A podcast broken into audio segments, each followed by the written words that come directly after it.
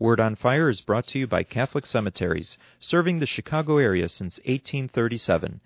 This is Cardinal Francis George, and I invite you to join me for the next few minutes to reflect with Father Robert Barron on the Word of God, which is the Word on Fire. Father Barron will challenge us to open our hearts to the Word on Fire, which is God's Word of love for each of us. If our hearts are open, the Lord can change and transform us so that we might speak with love about the one who is love. The Archdiocese of Chicago, through the generosity of Sacred Heart Parish in Winnetka, now presents The Word on Fire. Peace be with you. Friends, I want to tell you about a lunch I had recently with a friend of mine, Deacon John Green. I think I might have spoken to you about John before. He's a Catholic deacon here in Chicago, married man with three kids, who founded in 1990 an extraordinary ministry called Emmaus Ministry. Emmaus reaches out to male prostitutes who work some of the meanest streets in Chicago. John was inspired to start this work when he discovered that even among the homeless and lost of the city, these young men were especially ostracized and looked down upon. So he decided very much in a Christ like spirit to reach out to them. Well, in the course of our lunch together, I, I, asked John a thousand questions about his work and about the people whom he serves. And the stories would break your heart. Many of the people involved in this life begin when they're 13 or 14, he said. The age is getting younger and younger the longer he's at this job. Most come from broken homes without any kind of parental supervision, economically desperate situations. Very often, these people, 90% of the time, have been themselves abused. And so they wander into this terrible lifestyle. Often, he told me, they're taken under the wing of an older man who provides for them financially but encourages their lifestyle. Frequently, they become involved in drug abuse, and they continue in the life partially because it helps to pay for their drug habit. In short order, they sink into a hell of depression, self loathing, disease. And often they turn to or intensify their drug use in order to deal with these feelings, which only increases the cycle of dependency. Well, John Green and his team from Emmaus Ministry, they fan out night after night to try to find these young men and offer them some hope. They urge them to come to the Emmaus Ministry Center. It's right on Wilson Avenue in Chicago. There they can find some food and shelter, a place to stay, and most importantly, a friendly face. He told me this devastating story about a 29 year old man whom he had brought back to Emmaus Center. Had become in time something of a regular there. Once this young man was there on a Wednesday when a kind of family supper is served at the Emmaus Center. As preparations were underway, this hardened man, accustomed to living on the meanest of streets, was becoming oddly agitated. When John asked him what the problem was, he responded, Well, I've, I've never done this before. What do you mean? John asked him. Well, this this family dinner thing, I, I don't know really how that works. I've I've only seen it on TV. Extraordinary, isn't it? These are the people John reaches out to in his wonderful ministry. Now, why am I telling you about John Green and his work and the people that he ministers to? When I read our first reading for this week from the book of the prophet Habakkuk, I thought of my lunch with John Green. Habakkuk was living and writing probably at the time when Israel was being threatened by the rising political power of Babylon. Now, this was not an idle concern because Babylon would eventually overwhelm Israel. So people were right to be concerned. Habakkuk is frightened at the prospect of this calamity. And so he prays to God. Listen. I cry out to you, violence, but you do not intervene. Why do you let me see ruin? Why must I look on misery? Friends, I bet every single person listening to me can identify with that prayer. Everyone listening to me at one time or another has expressed words like that or wanted to. This is a elemental spiritual experience. There are times in life, every one of us will confront an evil so profound that we do not know what to do. An evil so terrible and so intractable that we wonder why God doesn't act, why God doesn't just do something. You want to express this in philosophical language? Look at John Stuart Mill. He said, There's a very good argument for the atheist position. It's this if God is all powerful, all knowing, and all loving, there would be no evil. Well, he'd know about it. He's all knowing. He could do something about it. He's all powerful. He'd want to do something about it. He's all loving.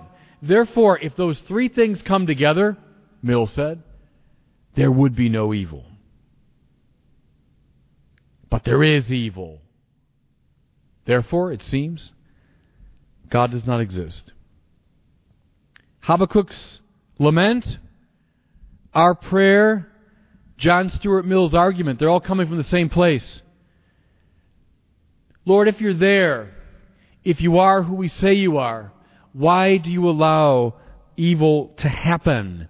I don't mean just everyday, run of the mill, garden variety evil. I mean these deep, terrible, dark, intractable evils. Did you ever catch yourself thinking, if I were God, I certainly would have done something about this? When I heard John Green's stories, I was filled with this sense of, of dread and depression. Because the problem he was describing, this terrible cycle of dependency, immorality, hopelessness, it just seems so thoroughly evil that I began to wonder in my heart of hearts why God allows this to happen. Now, I mean, shift the context, and we can all move into something like this. We've all experienced this. Whether it's the abuse of children, whether it's, it's warfare around the world, whether it's disease, the deaths of, of millions of innocent people. Why, O Lord? How long, O Lord? We cry out in the cadences and language of Habakkuk. Well, listen to the answer that he receives. It's an extraordinary moment in the biblical revelation. Then the Lord answered and said to me, Write down the vision clearly on the tablets so that one can read it readily. For the vision still has its time, presses on to fulfillment, and will not disappoint. If it delays, wait for it. It will surely come.